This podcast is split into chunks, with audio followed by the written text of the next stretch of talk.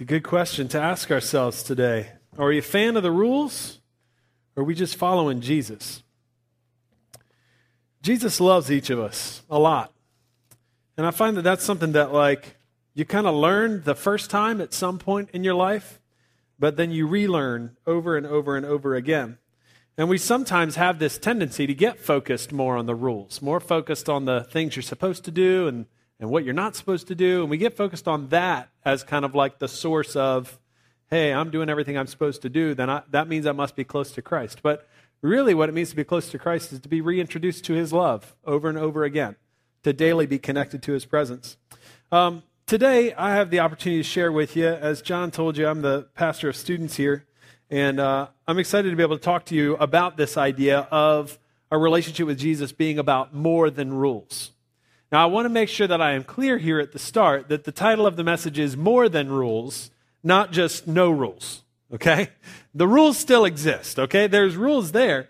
Um, and from time to time, we may wish that there was kind of more of a no rules approach, that we could just kind of do whatever we want. As pastor of students, I have students that often, when we go on retreats, would prefer a no rules approach to the rules approach that we, t- that we often take. Same thing for my kids. I have a, a, daughter that just turned three two days ago, and I have a son that uh, is almost four. And they, at times, wish that there were no rules. And quite often, they actually act like there are no rules. But God's given us great instruction in the Bible. So I just want to be clear about that, that we're not saying that the rules aren't there. Like, God's given us a lot of good instruction in the Bible. The problem becomes when we make the rules our focus instead of making our focus be on Jesus Christ. When I was in elementary school, I got to participate in like an after school club once a week where we would go bowling together with our classmates. And it was something that I really enjoyed. I was never great at it, but always just really enjoyed doing it. And I had one friend in particular that was just a terrible, terrible bowler, just awful.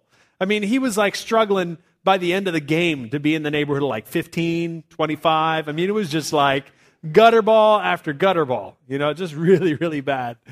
And I, I don't know if you've ever been bowling with somebody who, like, when they like release the ball, they just can't seem to get the timing right for when they should let it go. Either they like let it go too early and it just goes thud right down to the ground, or they let it go too late and it gets lofted and lands like 10 feet down. But this guy was doing all those kinds of things. And one day we were bowling and he goes down to take his shot and he throws, literally throws the bowling ball up into the air. And so it's just floating through the air and it lands and it hits the lane and it hits the lane so hard that it bounces up and goes into the next lane and rolls down that aisle. And I kid you not, rolled down, got a strike in the other people's lane. So, needless to say, the person in the other lane was pretty excited about the strike they just got. But this poor kid that just threw the ball, he got nothing for his efforts, right? Because that wasn't his target. The lane next to him wasn't his target. The target was right in front of him. And he completely missed that target. All right, so here's what happens when it comes to rules. When we focus on rules, that's not the target. And so we may do really well following all of the rules, but that's not the target. Jesus doesn't say, follow all the rules and then you'll know me. He says, come to me, all of you who are weary and heavy burdened, and I will give you rest. So we connect with Jesus. And when we do that, we get to know him rather than making the focus the rules. So let's adjust our target today. Let's not look at the rules. Let's just look to Jesus and have a moment of encounter with him today. The example that we're going to look at today comes out of John chapter 8. And in this passage, we encounter Jesus dealing with this crucial question when it comes to following him is are we going to be rule followers or are we going to be Christ followers? Is it Jesus that you want to satisfy you or do you just want your life to match up to a certain moral code so that people think you are a good person. As we noted in week two of this series, Jewish people in that day liked to align themselves with a certain rabbi. That was the goal of a lot of young men was to actually be able to be like an apprentice of a rabbi. But the selection process was very stringent and you had to do a lot of memorization and you really had to prove yourself in order to be able to be a follower of one of these rabbis. It took a lot of schooling and discipline and even a special lifestyle to follow the teaching of that rabbi, to become his follower, to be his fully committed follower. And one of the most well known groups of rabbi followers at that time were the Pharisees. They weren't necessarily the largest in number, but you hear about them a lot because they were very much kind of in your face. They were sort of leading the way, and people always were hearing the opinion of the Pharisees. And John chapter 7 bears that out, that, that this small group of people was very influential as a religious group. And for the most part, they really had it in for Jesus. They didn't like Jesus much at all because in their minds, Jesus was kind of like the counter rabbi. If they were the real, you know, the good rabbis, then Jesus was the exact opposite of what they felt like a good rabbi should be. And a couple of the reasons for that is number one, Jesus was calling for the common, uneducated, what the Pharisees would have re- referred to as kind of the rabble of society, the throwaways of society. These were the people that Jesus was targeting with his message. He was, he was saying, hey, each one of you can be my followers. Number two, he was teaching with authority. And because he was teaching with authority, uh, he was he was getting a large following. And so the more the following, more that following grew, and the more Jesus continued to teach things that countered what the Pharisees were teaching, it just became very frustrating for them. And so more and more they got angry with Jesus and wanted to find a way to take him down. And so you'll see through the Gospels that the Pharisees tried a bunch of different things. Uh, the religious leaders of that day tried a bunch of different things in order to get at Jesus. And one of the ways that they tried to get at him here in John chapter 8 is that they found a woman that was caught in adultery. And so they knew that the law stated, Jewish law stated, that if there's a woman that's caught in adultery, then that's punishable by death. That's the response to that. And so they take this woman to Jesus and they say, All right, what do you say, Jesus? And let's take a look at the actual scripture passage here in John chapter 8 and read it the way it's stated in here. Starting in verse 1, it says, Jesus went to the Mount of Olives. At dawn, he appeared again in the temple courts, where all the people were gathered around him, and he sat down to teach them. The teachers of the law and the Pharisees brought in a woman caught in adultery. They made her stand before the group and said to Jesus, Teacher, this woman was caught in the act of adultery. In the law, Moses commanded us to stone such women. Now, what do you say? So they were using this question as a trap in order to have a basis for accusing him. But Jesus bent down and started to write on the ground with his finger. When they kept on questioning him, he straightened up and said to them, If any of you is without sin, then let him be the first to throw a stone at her. Again, he stooped down and wrote on the ground. At this, those who heard began to go away one at a time, the older ones first, until only Jesus was left, with the woman still standing there. Jesus straightened up and asked her, Woman, where are they? Has no one condemned you? And I can just picture her kind of looking around like, Wait, everybody's left. And she responds to him, No one, sir, she said. And then Jesus says, Then neither do I condemn you. Go now and leave your life of sin. This is a pretty cool story. I mean, we see Jesus teaching in the courtyard this, this one morning. And as he's there teaching, this angry mob shows up, dragging this woman along with them. They push this adulterous woman in front of Jesus, and they bring him to this moment of confrontation where they say, We found this woman in bed with a man that was not her husband. So what are you going to do about it? The law says we stone her. So, Jesus, what do we do?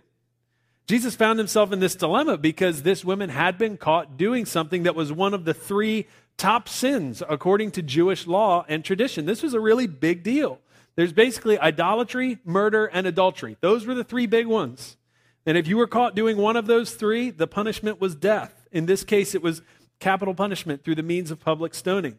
So Jesus is in this tight spot. And the question is what will this great rabbi that's been bringing along this contingent, that has this following now, how will he respond in this moment? And his choice is to respond in, uh, and not to side with the rule followers, but to actually side with this adulterous woman.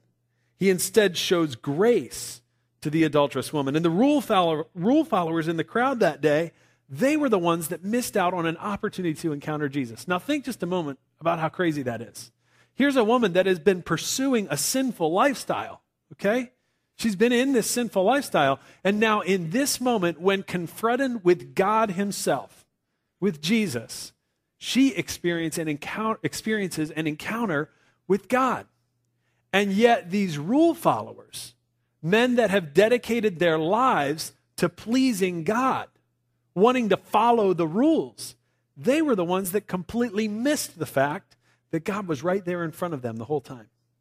Completely missed it. So, following the rules can keep us from following Jesus.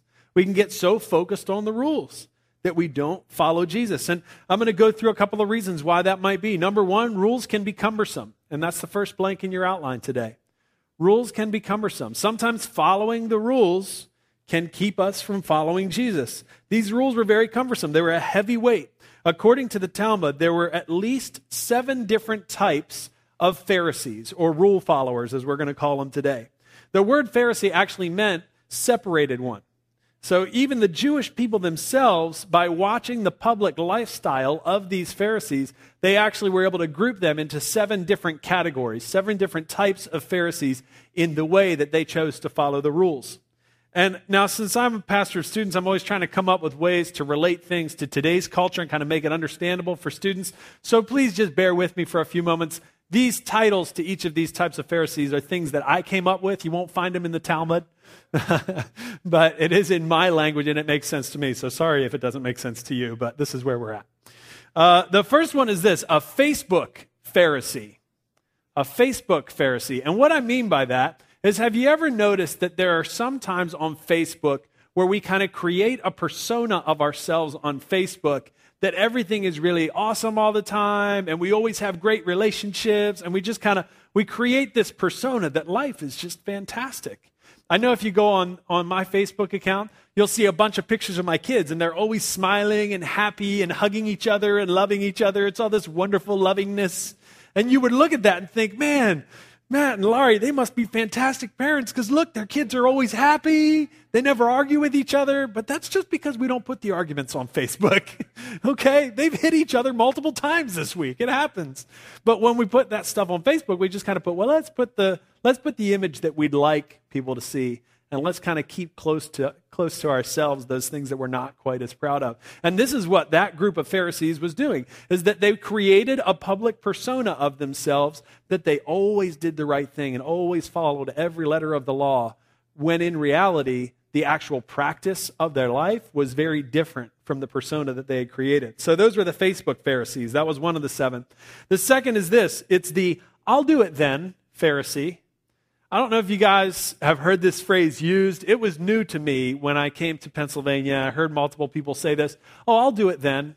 And I, in my ignorance, thought that when somebody said to me about some task, oh, yeah, I'll do it then, I actually thought that that meant that that task would be done sometime soon.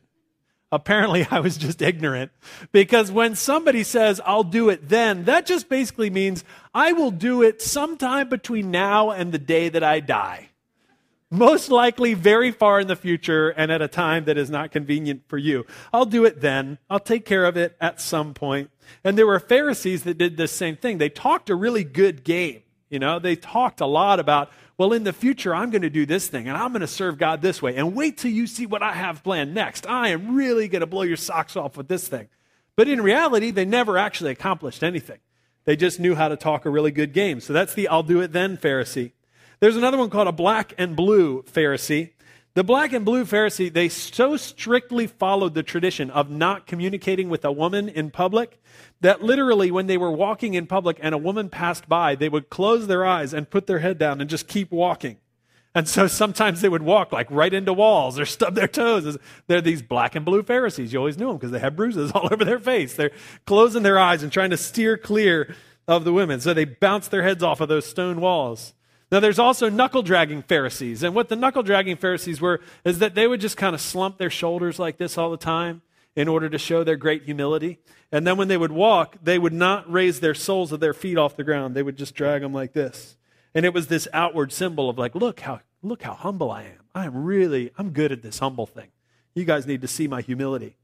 Number five is a spreadsheet Pharisee. How many of you guys, be honest, you love spreadsheets? There's always a few. I see you guys in the back. Yeah, I love spreadsheets. My brother is such a huge fan of spreadsheets. My brother has a spreadsheet for making pancakes. Like he can enter in whatever quantity he wants, and then it automatically tells him, you need this amount of flour and this amount of sugar. And this. He like loves spreadsheets. He has a spreadsheet for everything. I would imagine if these Pharisees were, uh, uh, you know, if, if they had the access to it, they would have loved a program like Microsoft Excel because they could do a good job of tabulating things. But what they would do is they were always keeping this profit and loss account in their uh, service of God. So they would say, okay, I did this thing good, I did this thing good, I did this thing good, and here's the way that God has blessed me. And so when that thing would get out of balance, where they, they would have done a lot more things than what they felt like God had blessed them for, then they would hold that against God and they'd be like, well, look, God, I mean, I've been doing a lot of things for you, and the blessing side is kind of weak right now, so you really need to step it up.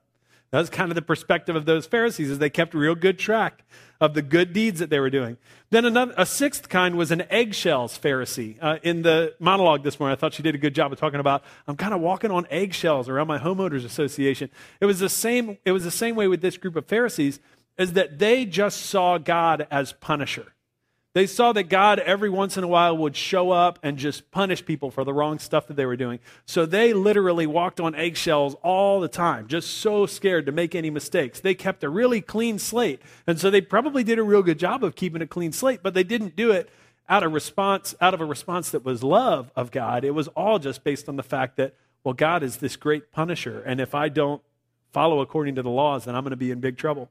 So that's the eggshells Pharisee. And then the last one is this number seven is the God fearing Pharisee. He truly loved God and he delighted in following the law, even in the most difficult of circumstances. Now, when I look at that list and I see that six out of that seven do not sound like a fun way to live at all, I think we can make the assumption here that the rules can be cumbersome. You know, when you live that way, when you focus on the rules, it becomes this heavy burden.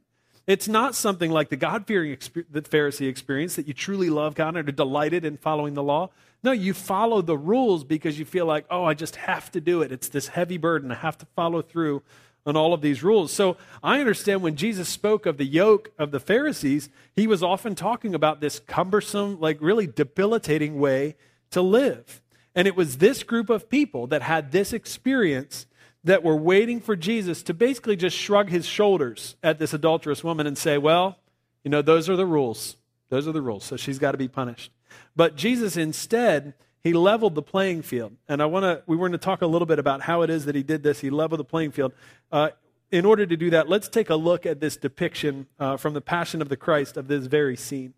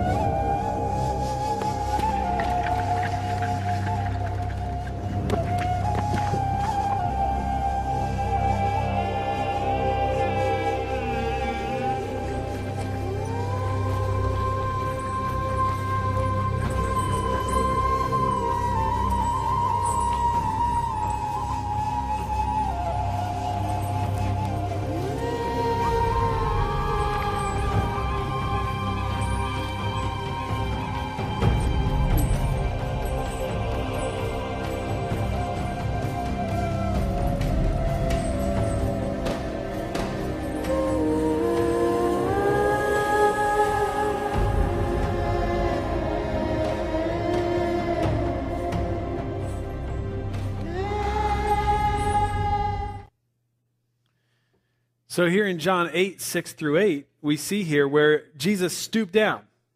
And then again, after he had spoken, stooped down and started to write on the ground. And I'm just intrigued by that because you see him writing it, but really in the scripture, it doesn't, it doesn't state outright what it is that he was writing. It's kind of like, oh, I wonder what he was actually writing on the ground. Did that in any way have influence over the response of the religious leaders that day. And we can only guess because the text doesn't tell us outright, but I think that the wording here does actually give us some hints. If you go back and look at the original wording of this, uh, the common word for writing that's used repeatedly is graphein. But the word that's used here in this passage is actually a more detailed word, which is katagraphein, which in most circumstances really means to write down a record against someone. So it's not just writing for the sake of writing, but it's writing down a record against someone. So perhaps Jesus wasn't just scribbling in the sand, but maybe he was actually writing out a record against those religious leaders that day. In a sense, these religious leaders had taken this adulterous woman and said, okay, what you've done in private, we're now going to make public. And so they drag her out in public to make a spectacle of this and test Jesus in this place. And so maybe Jesus in that moment said, okay, you want to air her dirty laundry? I will now hold you accountable to the things that you've done as well, and began to write down a record of the things that they had done. In sense, they were saying, uh, they were saying that they wanted to make sure that everybody lived up to the rules. And Jesus, in response, was saying, okay, if you want everybody to live up to the rules, then you're going to have to live up to it as well. I'm going to hold you accountable too. See, what the religious leaders didn't realize when they came that day, maybe some of them did, but I would guess that most of them, when they came that day, they didn't realize the heavy weight that they were carrying on their shoulders, that cumbersome burden of their own attempts to earn the favor of God. They didn't know that that day they could have had the same experience as that adulterous woman and have that weight lifted off of them. That they could have found grace in that moment. That they could have had an encounter with God. Some of those Pharisees were spreadsheet Pharisees. You know, some of them were knuckle dragging, some of them were Facebook Pharisees, but every one of them was so focused on the rules that that had become the burden. Their attempts to honor God had become cumbersome, a heavy, unyielding weight. They were so busy following this litany of rules that they missed out on an opportunity to have an encounter with Jesus himself. Now, in preparation for this message, one of the things I was doing was looking around at rules and kind of their significance. And I found this one uh, website that had a whole list of weird state laws. Just weird things that states, they still have these laws on the books. At one time in their history, they made the law because it somehow was important to them. But now, looking at it, probably 100 years later or whatever, these laws just make absolutely no sense. Like, why would they have a law like this? And so I thought, let's just talk about that a little bit today. I wanted to give you guys five of them that I pulled off of the list that I thought were just kind of ridiculous. In Texas, it is against the law for anyone to have a pair of pliers in his or her possession. No pliers in the state of Texas. Uh, in Miami, this would probably be a hard one, especially for you guys that have younger kids out there. In Miami, you are not allowed to imitate an animal at any time. It's completely against the law. In Memphis, Tennessee, now you guys are going to think that I made this up, but I promise you, I got this off of this Weird Laws website.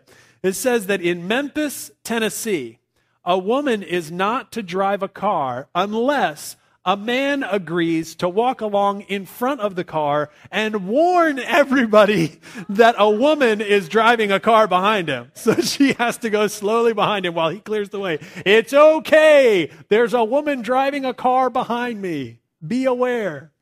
And then, of course, she drives right over top of him. In New Jersey, this is uh, this just seems awful to me. Cabbage cannot be sold on Sunday. Can you believe this? No cabbage sales on Sunday. In Utah, this seems like it'd be really hard to follow through on. In Utah, birds have the right of way on any public highway. Is that ridiculous? I mean, I hit a bird once when I was driving. I can't imagine being taken to court by that bird's family. It just doesn't really make sense to me. But at some point, somebody somewhere thought that these rules were good. There was a good intention behind these rules at some point. And if these laws were still enforced today, they would be really hard to follow, right? It'd be ridiculous. Uh, can you imagine needing a pair of pliers for something, but not using them because you were scared you'd be taken to jail for it? Like my daughter on uh, two days ago when it was her birthday, her uh, her grandfather, my father-in-law, got her a bike. And so I'm going to be putting that bike together. And at some point, I'm going to need pliers. And I just feel like it would be awful to try to put together a bike and not have the pliers there. You know, so that would be a really hard one to follow. Or worse, can you imagine having a hankering for cabbage on a Sunday and not be able to get it? That'd be awful, right? You should show up at the grocery store and they've got all the cabbage under lock and key. It'd be terrible. The worst one, though, would have to be the next time you had the urge to imitate some sort of an animal, not being able to do that, really. I mean, that would be awful. Who doesn't want to make an elephant noise from time to time, right? Or do the monkey thing? That's always fun. So the rules are ridiculous, right? But this is what had happened with the Pharisees. They had stopped simply following God's law, as it was stated, and they had written their own laws that went above and beyond. And they nitpicked on every area of life so that the person that tried to follow all of those, all of those laws, it was this impossible battle. It was this huge list of rules. It was called hedge building. And the idea was if you make all of these rules that kind of surround God's law, then if you don't break all of these rules, then you won't break God's law either. At least that's what they thought. And this is what happens to us when our focus is on the rules and not on Jesus. We get focused on the things we have to do, the things that are required of us, and we don't stay focused on Jesus. But not only can the rules be cumbersome, but the rules also, number two, they don't inspire grace. Rules don't inspire grace. John 8, 3 through 5 says, The teachers of the law and the Pharisees brought in this woman caught in adultery. They made her stand before the group and said to Jesus, Teacher, this woman was caught in the act of adultery. In the law, Moses commanded us to stone such women. Now, what do you say? So, again, Jesus is in this tough spot, and the Pharisees and the teachers of the law, they knew it. They had him cornered. What judgment could he hand down that wouldn't put him in the doghouse with somebody? And so, in response to this, he had a few options. Number one, he could have said, You're right, the rules are the rules. You guys go ahead and administer justice the way you think it should be. But if he said that, he would lose the crowds that followed him because they were following him because he had a different way to live, a different way to approach it. They were following him, uh, but they wouldn't if he just aligned himself with the rule makers, the rule followers, the rule keepers. Or number two, if he agreed with the ruling and actually participated it, participated in it himself, then that would create a problem because the Roman government at that time said that no Jewish person could carry out capital punishment unless they had the not only the permission but that the Romans had to be there supervising it. So it actually would have been a political issue too if he would have followed through with that punishment himself. And so even though the rules and the rule keepers did what they do best, when they got Jesus like kind of cornered there in that spot, they thought, oh, we've got him in a place where he just can't get out of it. Jesus then shows grace. He flips it. He shows grace.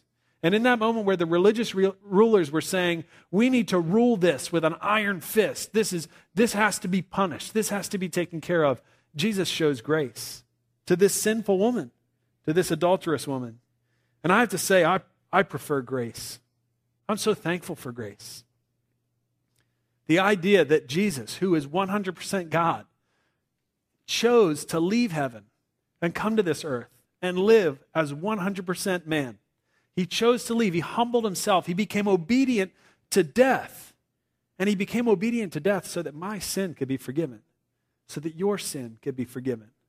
There is no grace that is more amazing than that. And after giving himself up on the cross three days later to rise from the dead and live in new life, that is grace. Ephesians 2 8 to 9 says, It's by grace you have been saved through faith and this not of yourselves, it is the gift of God, so that no one could boast. And the, real, the religious leaders, they were boasting in their rule following. And Jesus says, boasting in the rule following does nothing. What you need is grace. And the adulterous woman experienced it that day, and yet the rule followers missed out. Romans 3:22 says we are made right with God by placing our faith in Jesus Christ. And this is true for everyone who believes, no matter who we are and this is a verse that you may be familiar with. 323 says, Everyone has sinned. We all fall short of God's glorious standard. But here's the good news for us that God, with undeserved kindness, He declares that we are righteous. Not because we followed all the rules, but because we accepted that gift of grace. He did this through Christ Jesus when He freed us from the penalty for our sins. So we're, we're learning that following the rules can keep us from following Jesus. And not just because the rules are cumbersome, and not just because the rules don't inspire grace, but also they can keep us from following Jesus because rules don't keep us around. Rules don't keep us around. Starting in verse 9, those who heard began to go away. Excuse me, one at a time. The older ones first until only Jesus was left, and the woman was still standing there. Jesus straightened up and asked her, Woman, where are they? Has no one condemned you? No one, she said. Then neither do I condemn you. Go now and leave your life of sin. So, in the end, who is left standing there? Only Jesus and this adulterous woman. Only the sinner and the one that can save her with his grace. The rest of them headed for hills. They didn't headed for the hills. They didn't stay around for the words that would bring forgiveness and compassion that would set this woman on a new pathway of life. This passage is a great explanation of what the idea of repentance is all about. Christ calls us to repentance. And what that means is that at one time in our life, we were headed a different direction. We were following our sinful nature, we were following that path for our life. And then Jesus gets a hold of us in that moment and says, I need you to repent. I want you to turn around and go the other direction.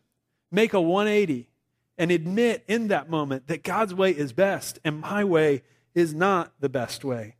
Jesus says, Go free. Don't go back to the life of slavery that you were living in, but go and live your life free from sin, free from the burden of sin. So Jesus beckons her to embark on this life changing journey, not as a rule follower, but as a follower of Christ.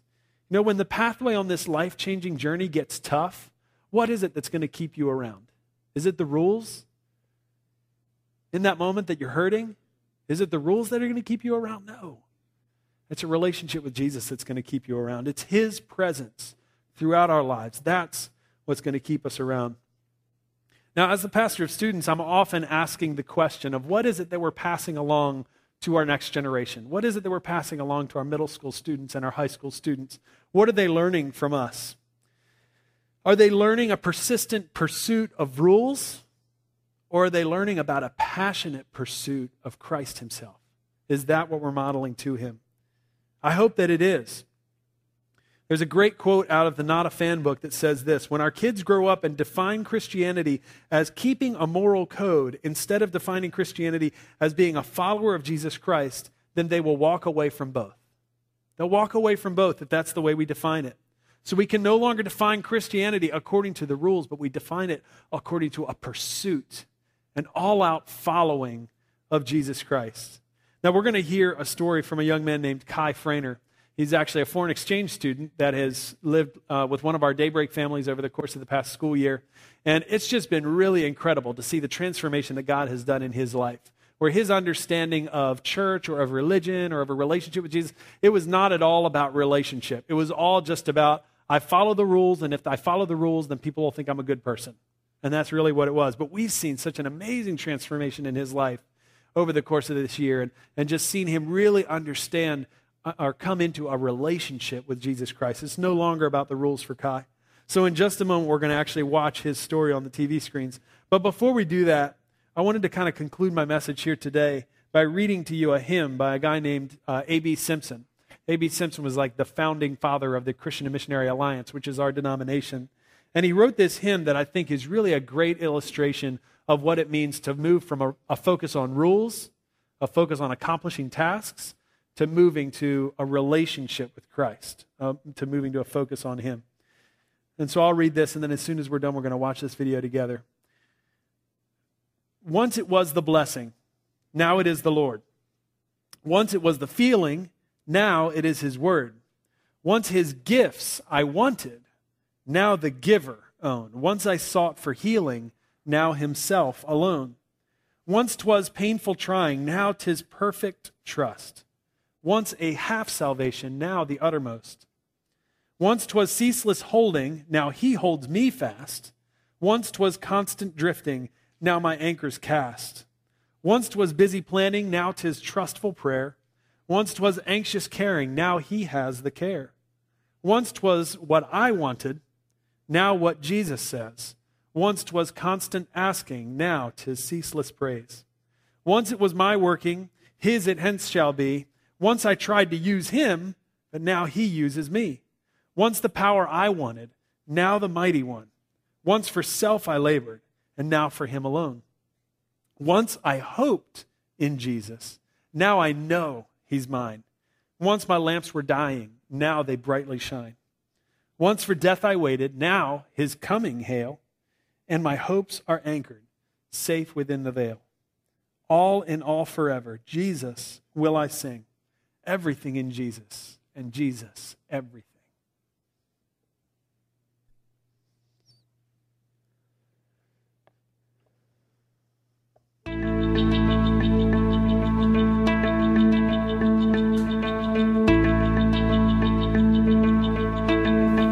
Hi, my name is Kai. I'm a foreign exchange student from Switzerland. When I arrived last fall, I moved in with a family from Daybreak, the Hughes family. Over the past year, in staying with the Hughes, being a part of Daybreak Student Ministries, and through some important friendships, God has completely changed my life. In church in Switzerland, it was all about rules. The only goal for me in going to church was to get confirmed. If I could follow all the rules and get confirmed, then it meant I was a good person. If I was a good person, then I would get a party.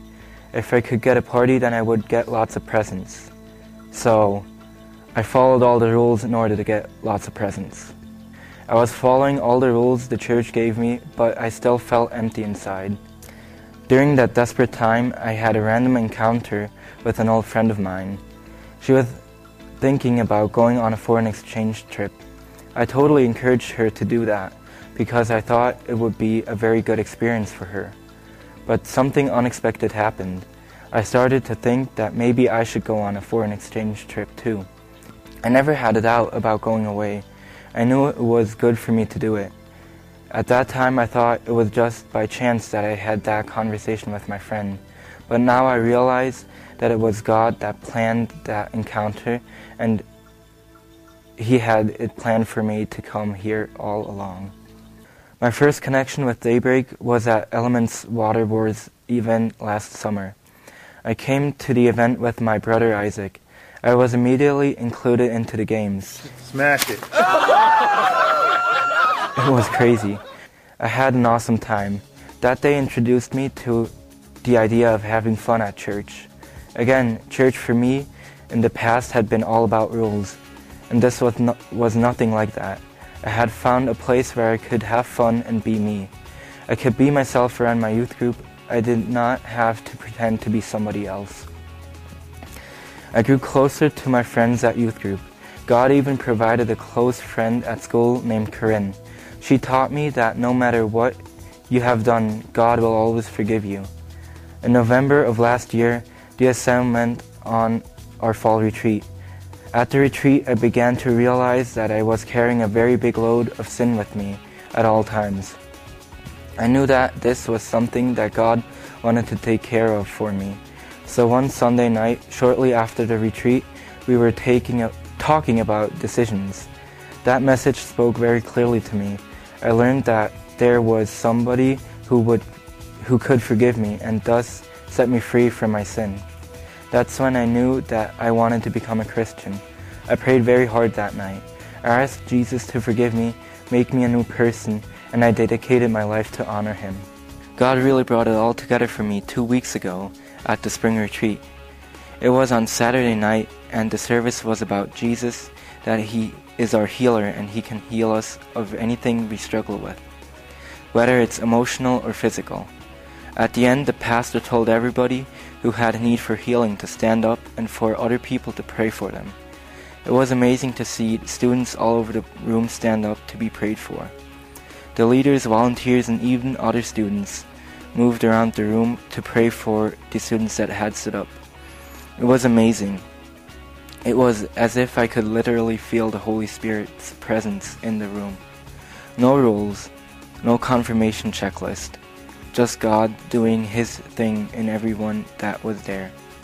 At one point, I was in the back of the room. I looked over all the people praying for each other, and I thought to myself, God is absolutely real, and He loves me. This is what a relationship with Jesus is all about. All right, let's pray together. God, I love you. And I thank you so much for the gift of your Son that you chose to show grace to us and invite us back into a relationship with you. Jesus, I thank you for the sacrifice that you made, coming to this earth, living a perfect life, dying that sacrificial death, so that we could experience new life in you. Thank you, God. We love you. Lord, we ask that you would, uh, today, Lord, our hearts are moved just by the idea that you want us to experience you in a personal way. And so, Lord, we, we choose to follow after you, not the rules, not the regulations. We're not going to put those first. We're going to follow after you. And we know that when we do, when we follow after you, then it's our devotion to you that's going to lead us to a place where we make decisions that honor you in a real way. And now unto him who is able to keep you from falling and to present you before his glorious presence without fault and with great joy.